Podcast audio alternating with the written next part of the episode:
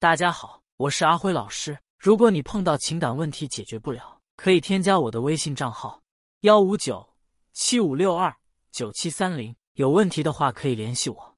上周三的时候，学员安迪和男朋友分手了。男人提分手的理由很简单，只有一句话：我们不合适。听到“不合适”三个字之后，安迪感觉有点摸不着头脑。安迪今年二十八岁，澳洲留学回来的海归，现在在五百强企业就职，年薪五十万。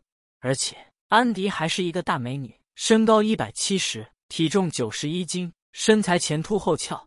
这么优秀的一个女人，她实在是想不明白。男人会觉得她哪里不合适。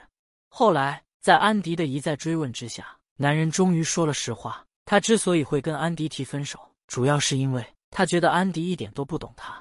不过，听到这句话之后，安迪就更猛了。于是，他就质问男人说：“你说我不懂你，这怎么可能呢？我每次对接项目的时候，不是把客户的需求分析的明明白白的呀？几百万的合同都不在话下，我怎么可能不懂你呢？”听到安迪这么说。男人只是无奈的叹了一口气，后面就不再言语了。带着这个疑问，安迪找到了我。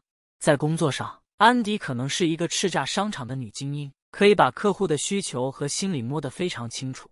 可是，客户的需求和爱人的需求，这两者是有本质的区别的。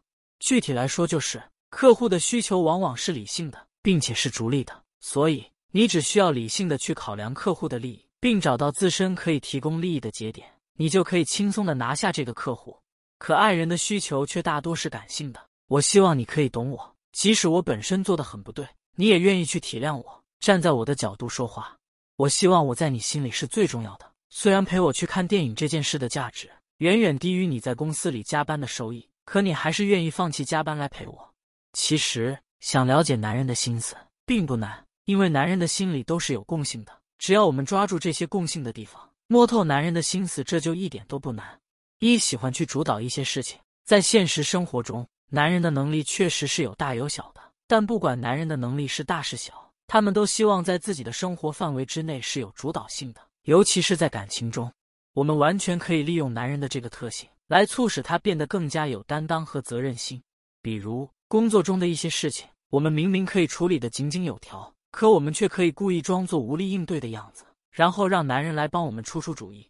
男人出完主意之后，不管他说的对还是不对，我们都要对他说：“你真的很厉害，我感觉很受启发。”这样一来，男人的心里势必会受到鼓舞。与此同时，他喜欢主导一些事情的需求也得到满足了。更重要的是，受到我们的夸赞之后，男人肯定会变得更喜欢去关心我们的工作。二男人都要面子。下面这些话，我们在现实生活中肯定听到过。亏你还是个男人。连这点小事都做不好，你看看你，天天应酬来应酬去的，可每个月的工资还这么一点。你看人家谁谁谁年轻有为，比你优秀多了。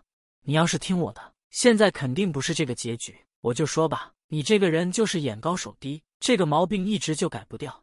听到这样的话之后，男人的心里只会觉得我们不可理喻。这并不是因为我们说的话不对，而是因为我们伤害了他的面子，让他觉得我们真的不懂他。其实。男人的面子就是男人的逆鳞。聪明的女人一定是会给自己的男人留面子的，因为他们知道，只有照顾好了男人的面子，男人才会给到他们爱的里子。